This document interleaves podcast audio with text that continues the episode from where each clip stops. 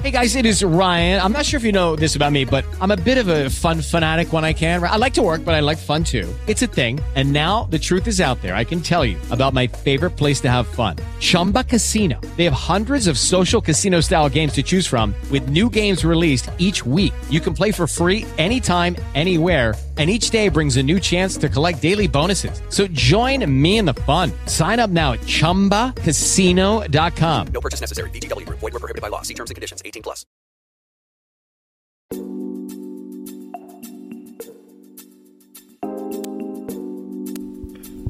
Welcome to One Mother's Voice.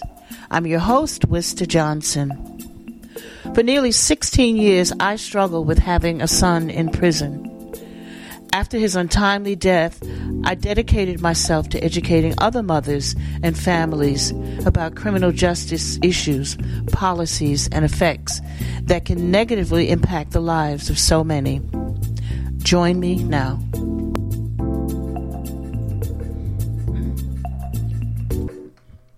Hi, welcome to One Mother's Voice. Um, if you're joining me for the first time, as you heard in the intro, my real interest is in supporting uh, those people who have loved loved ones who are incarcerated or in and out of jail. Um, I give you a little background about myself, um, even though you kind of heard I had a son who was in and out of prison, but excuse me, I've also have other members of my family who are currently incarcerated. So for me, this is a really uh, issue that hits close to home. It's not just a topic or something that I chose to talk about because it's timely, but because it has affected my life and the life lives of other people in my family. I'm sure in the same way it may have might be affecting you and and your families. so my goal is um, when my son was incarcerated uh, many many years ago, I really was just I had no idea about the criminal justice system. I had no idea that a lot of the stuff that went on um, was systemic. so I would just visit him.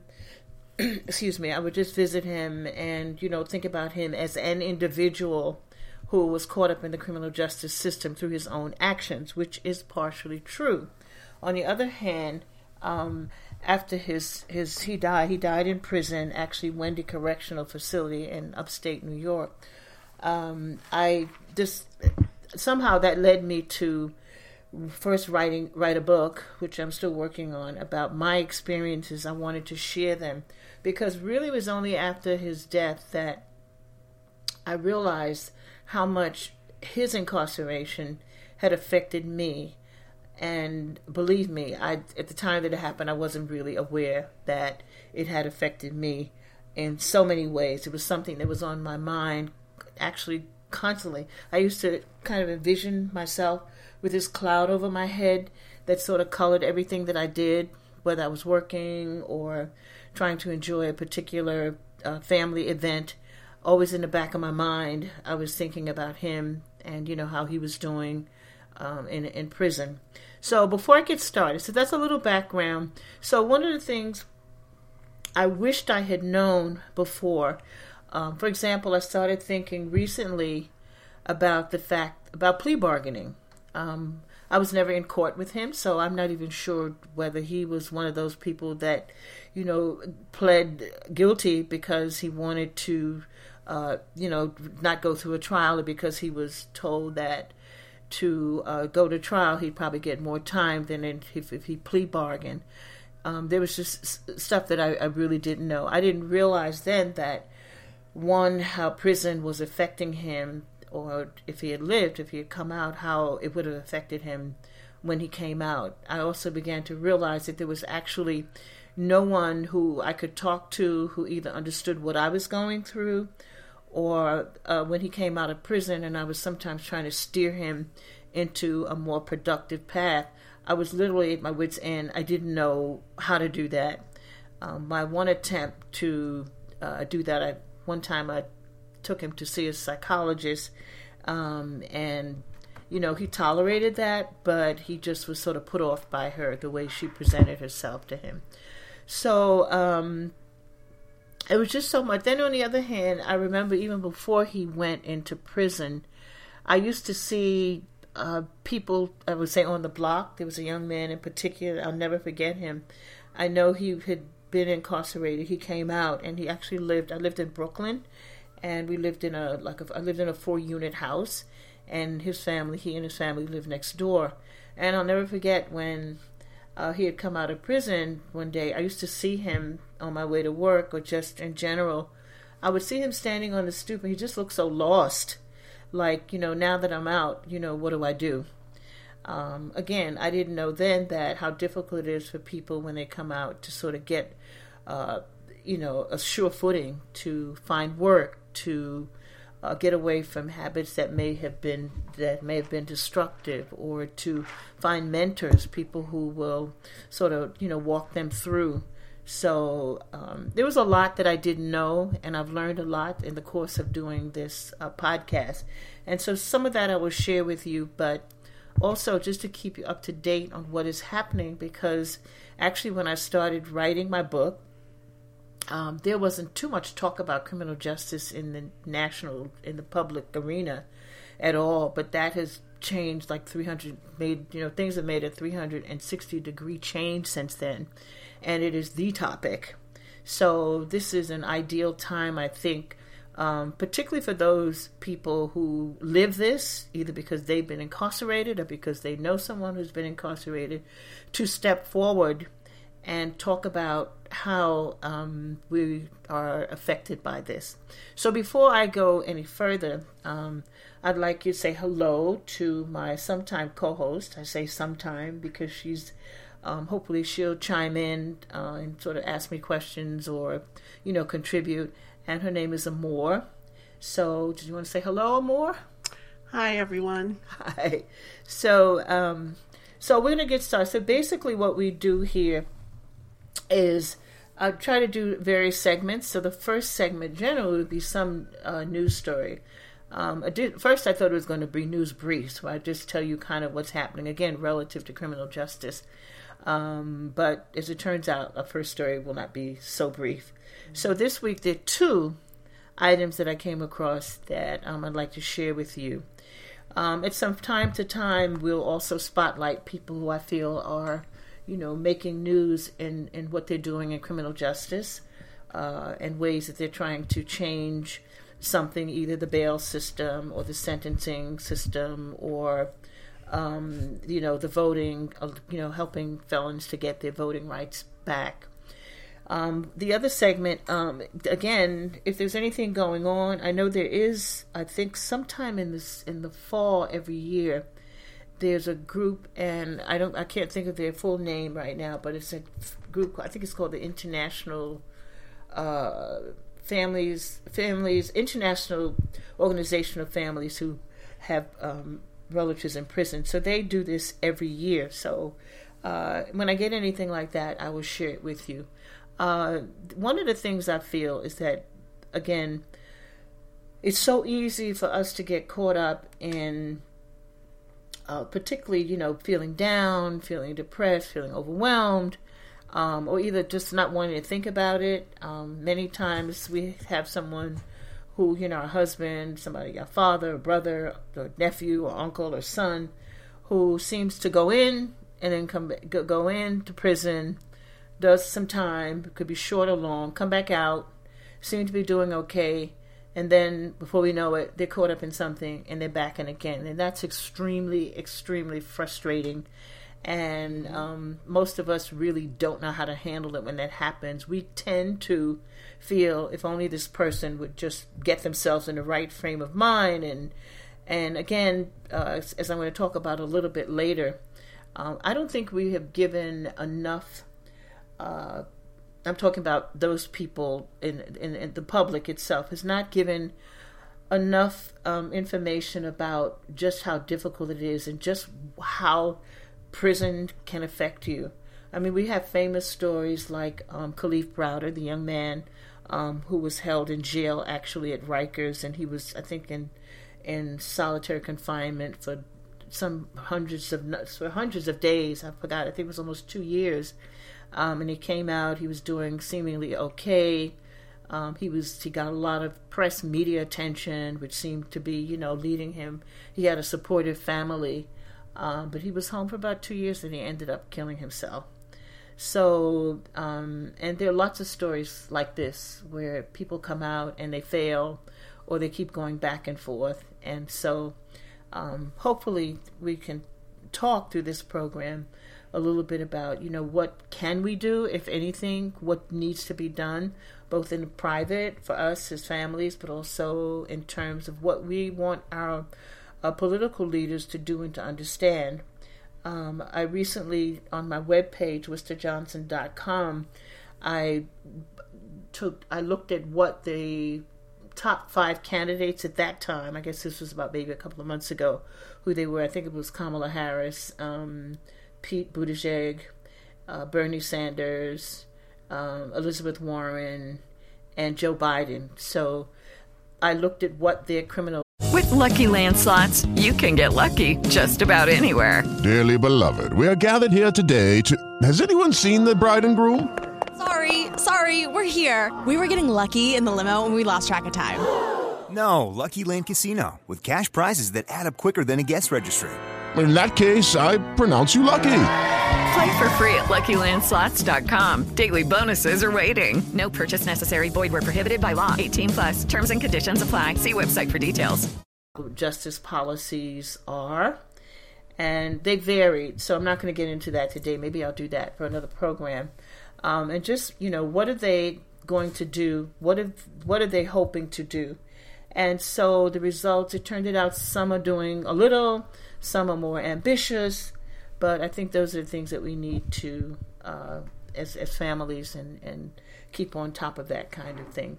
So before I get started, I'm going to ask Amor, um, what do you think is the reason? And I'll try to tie this back into criminal justice, but right now, um, what do you think is the reason that African Americans as a group have not been able to accumulate wealth? And we'll define what wealth is uh, a little bit later. But just in general, what are your feelings around that? I honestly feel like it has a lot to do well with racism, which is something that a lot of us know. Um, also, we aren't really, um, what is it? I think they call it financially literate. Mm-hmm. Um, and in terms of wealth being passed down to generations, whereas you know other races may inherit it from their uh, older relatives or whoever, we don't really inherit wealth.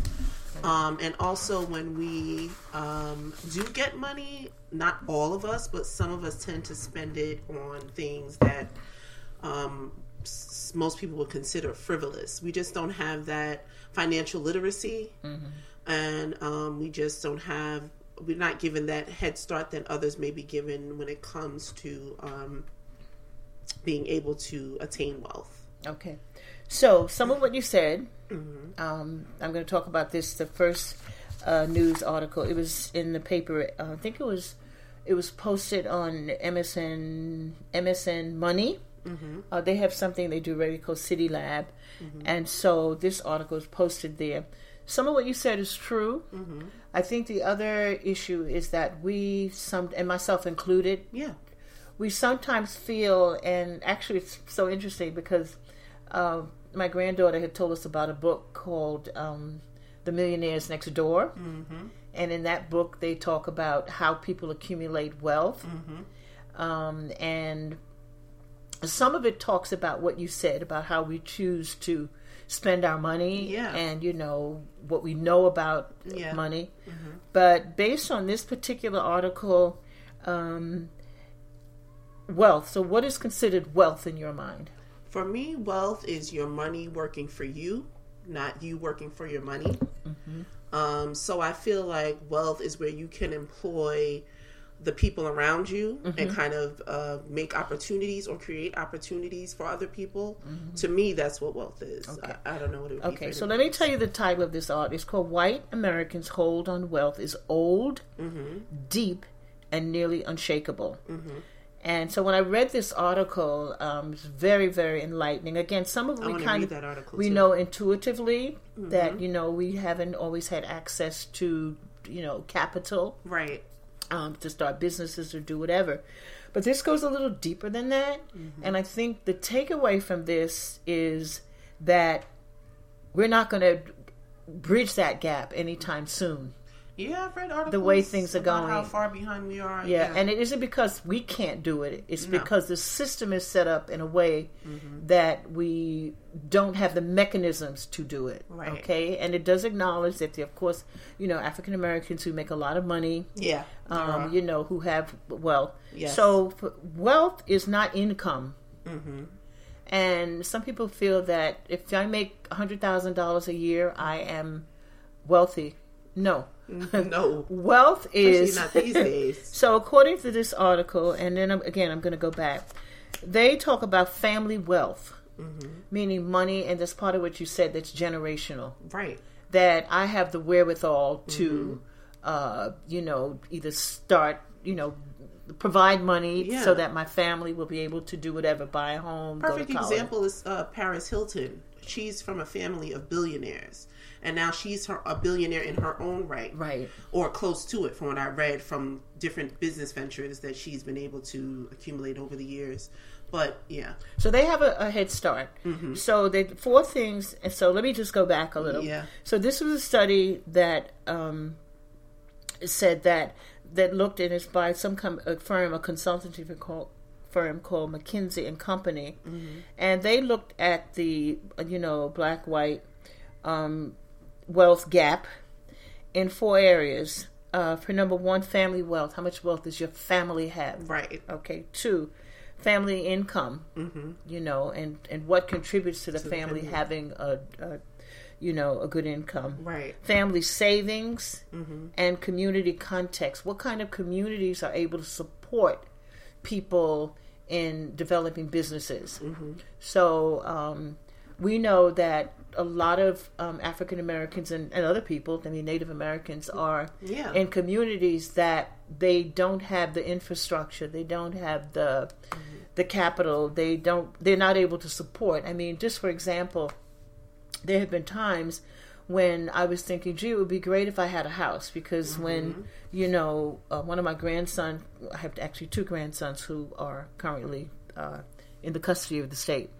Um, that what what what a difference might it make if they mm-hmm. did not if they came home Yeah. and I was able to say, you know, you don't have to pay rent. You come mm-hmm. here, you know, go to work, stay Right. here. Right. But just a stable thing to help them, or even I had connections that I was somehow able to uh, say, you know, Mary over here is willing to give mm-hmm. you a job, Right. As opposed to you, or to helping them through those first crucial months Right. when they come out with no income, or if they save some income, you know, it's quickly eaten up. Particularly if you live in a city like New York, or you live in California, or some place where expenses are, you know, pretty high. yes. So, um, and so quite often, you know, I felt, and I, I actually thought about this.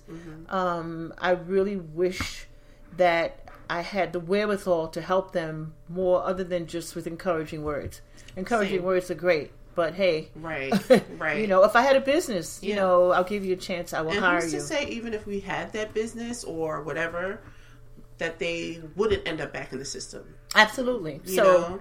But I it would be nice. I have said quite often because one of the things I talk about in my book is that this book is not to apologize or to make excuses for choices that my son made. Right. But I think that in everything else, we have to look at the, the society that they're in.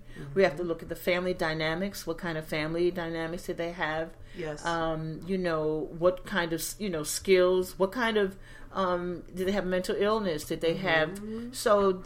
So again, I think if we're going to help people, Yeah. particularly people who've been incarcerated, um, what kind of communities do they come from? And we know, and I'll tell you that from the second piece, that um, a lot of times uh, they come from what we so call, in quotation marks, disadvantaged communities. Right. So, um, and then another thing, and this is a kind of off the topic a little bit, Mm-hmm. is there's usually one person in the family who is stable enough and has Mm-hmm. Yeah. enough somewhat discretionary income Yes. to you know help that person Yeah. um but that's not enough Yeah. you actually need a community Yeah, or a I agree.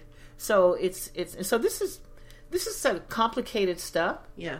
and it's Very. stuff that you we again this is one of the things that I think by educating ourselves as the families of those people mm-hmm. as a group. Right. I don't know how this could be done, an organization, mm-hmm. but not just a support group which says, you know, um, let's send them some cards or, you mm-hmm. know, let's help each other feel okay. Yeah. Which is crucial because you may need a place to do that. But how can we get together and provide, um, you know, create agencies or mm-hmm. organizations mm-hmm. that will one maybe provide a mentor to someone when they comes out Right. that will you know help them with jobs. And I know some of that is in place, but it's not nearly as much in place as I think it should be. As it So, should be, yeah. Getting back to this article, mm-hmm. so according to this, it says despite the progress that black families have made, and we have made progress in the civic area and economic life. Um, that we still face systemic and cumulative barriers uh, to wealth building. And the reasons are one, due to discrimination, okay, poverty, um, a shortage of social connections, um, as well as systems that have been created to prevent us from t- having access to uh, the things that you need in order to be successful. So we talked a little bit about. So this report looked at four things: your family's wealth, your family income, family savings, community context, and that by that they meant a community's collective public and private access. Um, black families, it says, have not been able to build we- wealth due to unmet needs and obstacles across these four areas. Okay. So it starts off by talking about uh, when slavery ended, uh, at the end of the Civil War, a lot of white plantation owners lost everything. Mm-hmm. Okay. Um, and you would think they would not recoup, Yeah. but they found that by the next generation, Step into the world of power, loyalty, and luck. I'm gonna make him an offer he can't refuse. With family, cannolis, and spins mean everything. Now, you wanna get mixed up in the family business. Introducing The Godfather at ChumbaCasino.com. Test your luck in the shadowy world of The Godfather slot. Someday, I will call upon you to do a service for me. Play The Godfather now at ChumbaCasino.com. Welcome to the family. VGW Group. No purchase necessary. Void where prohibited by law. See terms and conditions. 18 plus. they had accumulated more wealth than they had before. Their sons had accumulated more wealth by um, taking advantage of just because they knew other wealthy people. Right. And so a lot of them, and then the, the, the generation, so there was like the the plantation owners did poorly because they lost their land and everything. Yeah. Um, some of it was land grabbing from black people. But they found, um, so let me see if I can find it in here. It says, uh, it says um, the wealth, income, and savings of white families accumulated during slavery. Um, they made their money off the backs of, of, of the slaves. That was their that was their collateral. No shock there. So when they didn't have that collateral anymore and they Yeah. didn't have any land, um, that they just they the government in conjunction with uh, businesses that they created ways to help the white families to either get access to credit, land, and those things that will help them get back on their feet. Yeah. Um, so again, um, this is interesting. So it says that the largest uh, slaveholding families took a huge hit after the Civil War, which I just said. Um, but by 1880, many of the sons of these families had already recovered the wealth. By 1900, the sons of the richest slaveholders had not only financially recovered, but were wealthier than the sons of the families who were just as wealthy. Yeah, hmm. but mostly, um, so these, so they they were. There were families who were wealthy who didn't lose, you know, maybe they had their money in industry as opposed to mm-hmm. slave owning. Slaveries, yeah. So Slaves these sons were able to. So it goes on to say, the what most likely, but most of the wealth recovered by the slave owners came from occupation-based earnings. Um, the most likely explanation for the restoration of their wealth, according to this study, is the role of social networks that facilitated employment opportunities and access to credit. Okay. Or, in other words, community context. The wealthy slaveholding families were cozy enough with the wealthy families who weren't totally in the slavery business to leverage these relationships into the preservation of their status. Yeah. So they were able to do that. Sounds like the Lannisters on Game of Thrones with the Iron Bank. Right, Because they were in debt to them, but they kept lending them money so that they could maintain their status. Okay, so by 1940, even the grandsons of former slaveholders were doing better than uh, n- similarly situated non-slaveholding families, Yeah. and they did this because they graduated from high school and college, which was fairly uncommon in the South at the time, and by settling securely into white-collar jobs. Okay. So by the 1940s, there was also a period when white families were able to further enhance their prospects. Now, this is interesting through new credit and finance instruments that were created as part of the New Deal. White families and farm owners took advantage of loans that were created by um, the Federal Housing Administration and the Farm Security Administration to help them leverage their way into health. Whereas before the Civil War, mortgages and credit were you got that be- based on how many slaves you had. Mhm. But by the 1940s, white families could obtain mortgages and credit that were collateralized by land, houses, and By the 1940s? Yes. Wow. Um, and they didn't have to come from wealthy families to be able to get this financing. So if you were a, a middle income person, you didn't have to be wealthy. Right. So, um, so let me go on. It says here. So this is uh, this. There's a law professor from uh, University of California, um, Irvine School of Law, uh, Messer Barrett Disson. She calls this Jim Crow credit. When the banking industry began greenlighting low-cost loans for white families, fully insured, insured by the federal government. So when they lent money to white families, they were backed by the the the um, guarantee by the the federal government that if for whatever reason you didn't pay this loan back, we don't have to worry Mhm. because the federal government's going to compensate us for it. Um, it said uh, they began greenlighting low income loans for white families. Like I said, I just said that who were fully insured. African American African American families were often passed over for the same loans, and they were redlined into uh, redline. You know what that means? Yes, I know what redlining Okay. is. Yes. So um, they were redlined into communities where um, we're not going to lend to that particular community. Community, yeah. Okay. Um, so I'm going to go down because I think there's a paragraph at the end down here. All right. So this will kind of explain it. There's a lot more to it. So Yes. but this, I think these paragraphs say first you legally segregate and then you let the market do it for you. So just to run back the score, Southern slaveholding families were able to recuperate post Civil War wealth in one generation. Um, by 1940, low income and working class whites were ushered into wealth by federally backed housing and farming loans and given lines of credit. At the same time, freed African Americans are mostly robbed of what little bit of land they were able to possess after the Civil War, and they were passed over for mortgages, loans, and credit lines that the other families could get. In order to create, lose, and then recreate wealth, and then create new forms of wealth for other low income white families. White families leverage social networks and credit. Um, so that was that was interesting. Yeah. So um, I'm going to end like this. to now. read that article. It says, um, however, so this goes on to say that this is some of it's systemic, Mhm. and that is even the case today. Yeah. Um, in fact, there was an article I was reading about a woman who makes, I think, ninety thousand dollars. She graduated from a top school, and she couldn't get an apartment in Brooklyn.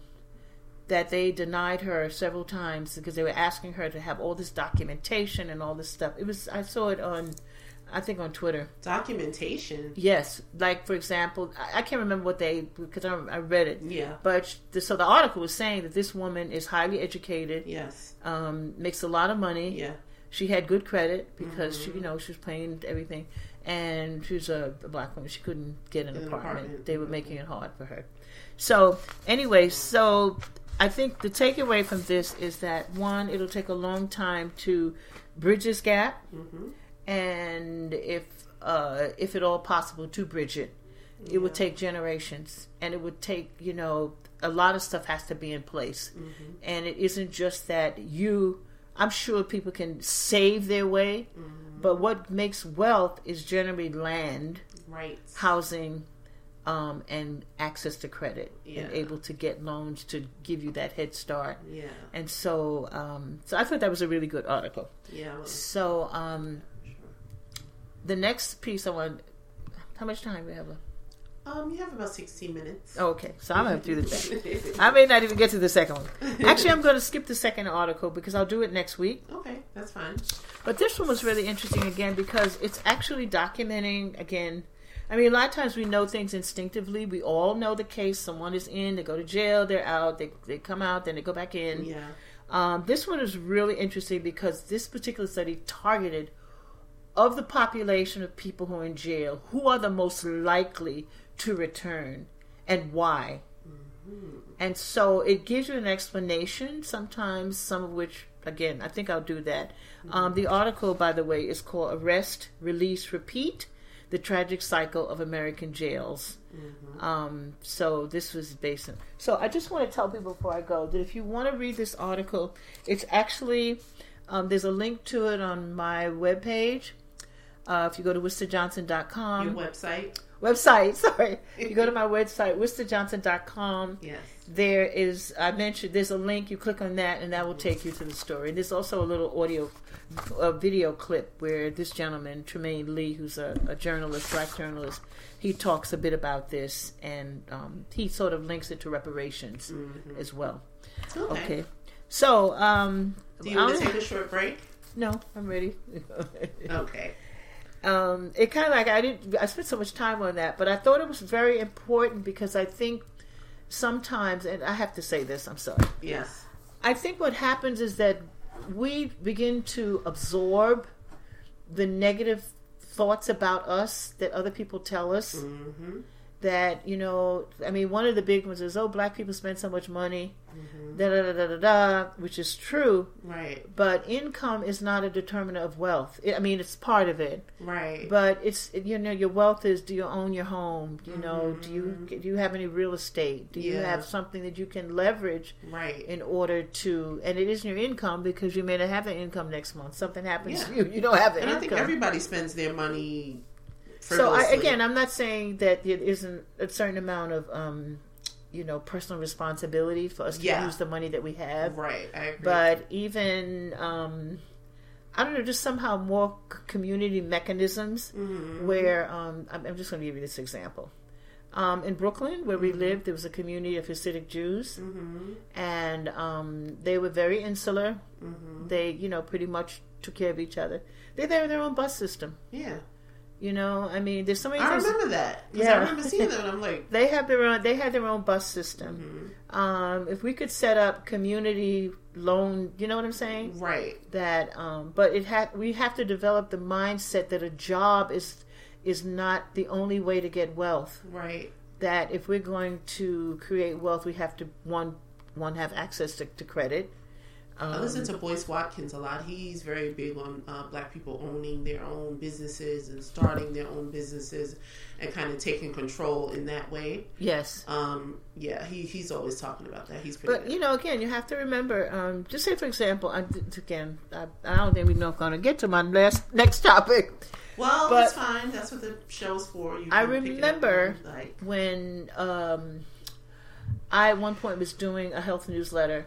Um, it was called Best of Health, and Yeah. I was doing it just really as a service because at that Mm-hmm. time I was doing massage and teaching yoga and I did workshops around health and was really big into that. Mm-hmm. And so at one point I decided that you know someone said you know the the newsletter was like 12 pages and I don't know whether I got the idea or someone said okay so you know you want to make it into a, a magazine Right. and at that time I had no idea what I had worked for magazines because my Mm-hmm. background is in journalism. I had worked for magazines, Right. so I knew the editorial side. Mhm. I didn't know the business side. Right. And so when I started looking at it, and I realized that for me to get money to start a magazine, that it would do a couple of things. I'd have to know how to do a business proposal that a bank would be able to see how I could project out how much money I was going to earn. Um, I actually, after I did that, then I realized first of all, startups have a hard time getting money, but particularly if you're doing in sort of you know back then it was mostly like publishing paper magazines. Now people do stuff online. Yeah. But um, you know, I was like, where was I going to get the money from? I didn't even know about venture capitalists. Yeah. I didn't know a venture capitalist. Yeah. It just so happened that I had ended up with a contact with someone who worked for, I think it was uh, Black Enterprise. And he, no, it was one of the publications that was very successful.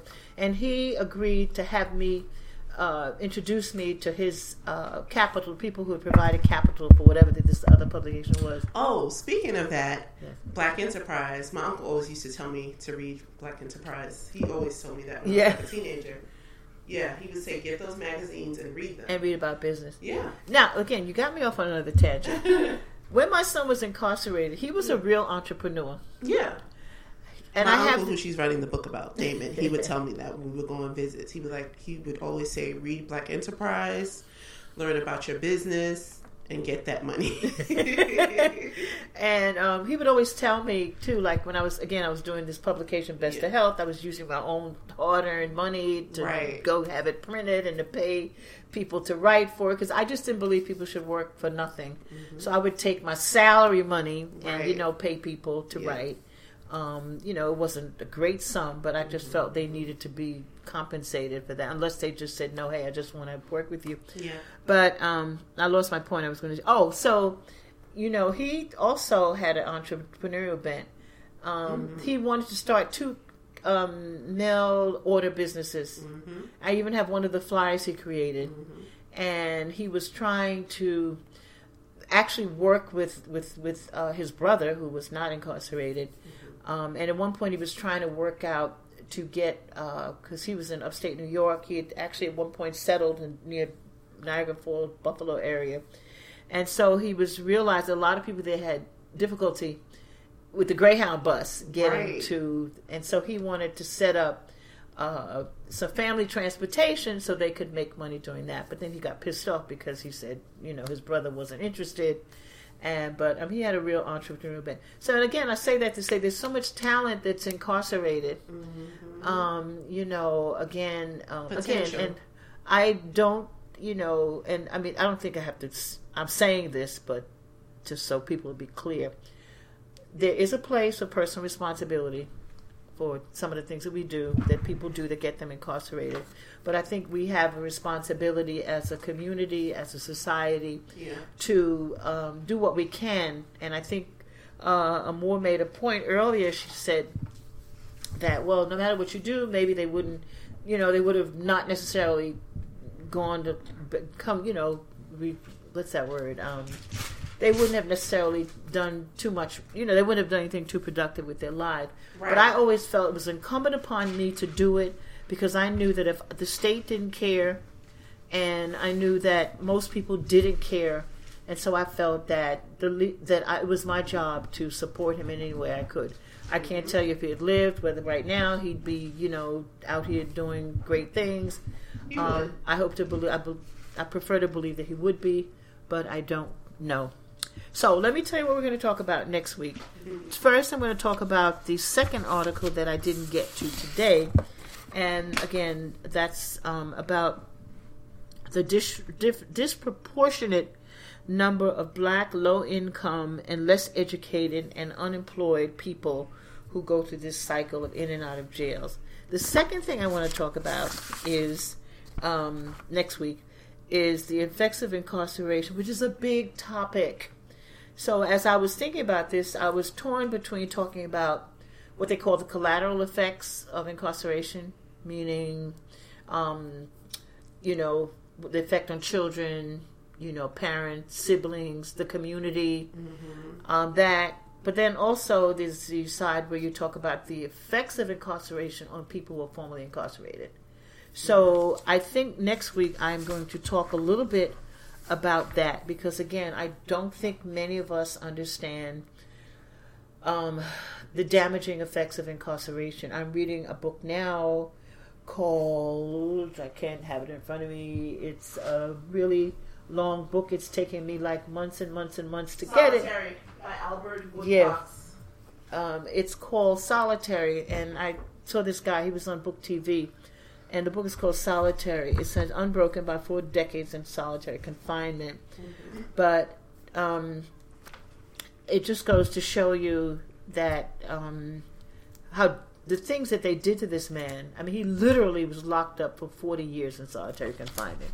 The other thing I want to point to, a lot of you saw the special on uh, the um, uh, what do they call them? The Central Park Five. Yes, uh, when they see us. When they see Netflix. us. And again, these guys have gotten money. They're out. They're, they're in quote unquote celebrities. People know them. And one of the guys on the show said, "I will never get over that experience. It has damaged him so much."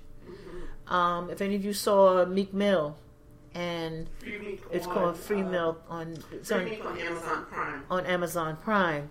You know, for me, it was easy to see how this experience of being in and out. I mean, he wasn't consistently in jail. How it changed him.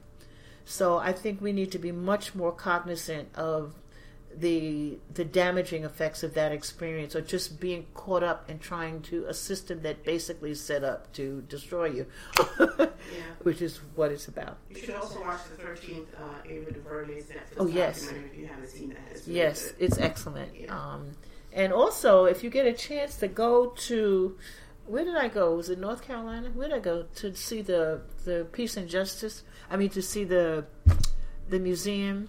Uh, was it Alabama? Uh huh. Yeah, if you can get there to see the, I think it's the. Oh God, I should know this because I went there for the Peace and Justice Summit um, a couple of years ago. But there's so much activity around uh, restoring people to wholeness, um, knowing our story, knowing our history, and seeing things in context, um, and not just seeing uh, people as broken and irreparably damaged, but somehow so. So the Peace and uh, Justice um, Summit, or they have a memorial, a national memorial for peace and justice in the Leg- Legacy Museum in downtown Montgomery, Alabama. Yes. And if you get a chance, you must go there. Yes. You really must. It was, and I, when I went there, of course, I wasn't kind of ignorant, but they tied together everything from slavery to mass incarceration. Okay. And you'll get to see, it's no wonder. I mean, I read a book once, I can't remember, one of these books I was reading, and he said, when people come from communities where they have poor education, there's no infrastructure, there's no um, employment opportunities, they um, then what do you expect for them to you know you can't expect them to come out um, and somehow be Yeah. i mean of course there are those who rise above it. So i think that's it. Of course i've totally gone off my little plan for today but nonetheless um, i would thank you for joining me and um, i hope you will come back next week because i'm sure we'll, you'll learn something interesting and uh, i just hope you'll come back Yes. So we're going to sign Well, off. that's it for this week. If you have questions or comments, send them to me at omvforyou at gmail.com. And make sure to follow me at One Mother's Voice on Facebook and Twitter. Until the next time, remember to know more is to do more. Step into the world of power, loyalty, and luck. I'm gonna make him an offer he can't refuse. With family, cannolis, and spins mean everything. Now, you wanna get mixed up in the family business. Introducing The Godfather at ChumbaCasino.com. Test your luck in the shadowy world of The Godfather slot. Someday, I will call upon you to do a service for me. Play The Godfather now at ChumbaCasino.com. Welcome to the family. VGW Group. No purchase necessary. Void where prohibited by law. See terms and conditions. 18 plus.